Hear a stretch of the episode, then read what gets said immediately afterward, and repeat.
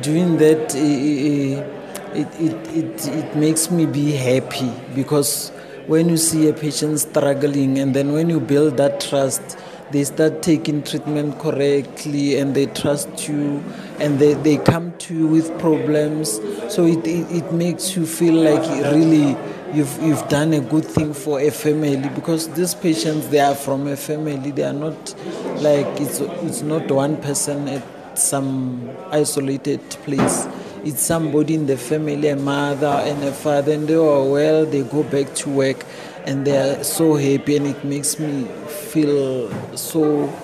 so much joy to, to do that to one family.